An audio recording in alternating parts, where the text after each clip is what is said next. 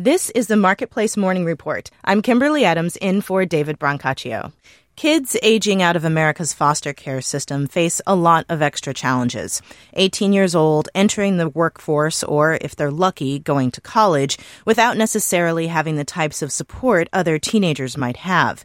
According to the National Foster Youth Institute, 20% of children who age out of foster care instantly become homeless. And for many, there's another challenge getting a hold of their identifying documents. The Texas Standard's Joy Diaz reports on why some American foster kids end up being undocumented.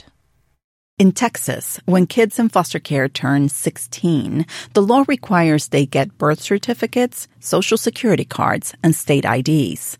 But that's not what happened to Tim Belseth. When I talked to my caseworker about getting these these things, I was told that um, you know, that they would get it and they, they never did get it. The same for Amber Meyer, now in her late 20s.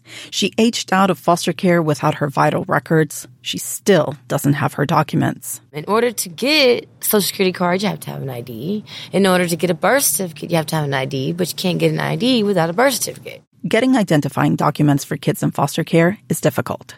Their biological family dynamics are sometimes complicated and parents can be out of reach. Another challenge? One state is not always obligated to share its records with another. Attorney Mary Christine Reed works with people who have aged out of foster care and are seeking their documents. Often, her first challenge is figuring out a person's name. We've had uh, clients where the name on their birth certificate does not match what they think their name is. In a statement, the Texas Department of Family and Protective Services said, though it's required to provide children with these documents, it does not keep statistics on how many actually receive them. It's planning to do so in the future. For the last 10 years, Amber Meyer says she's been unable to work or even rent a place legally. Tim Belseth eventually got his documents and a master's degree.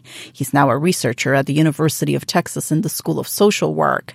He says the system needs to do more to procure these documents. There needs to be a sense of urgency. There absolutely does.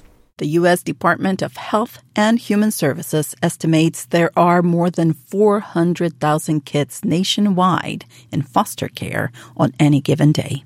In Austin, I'm Joy Diaz for Marketplace.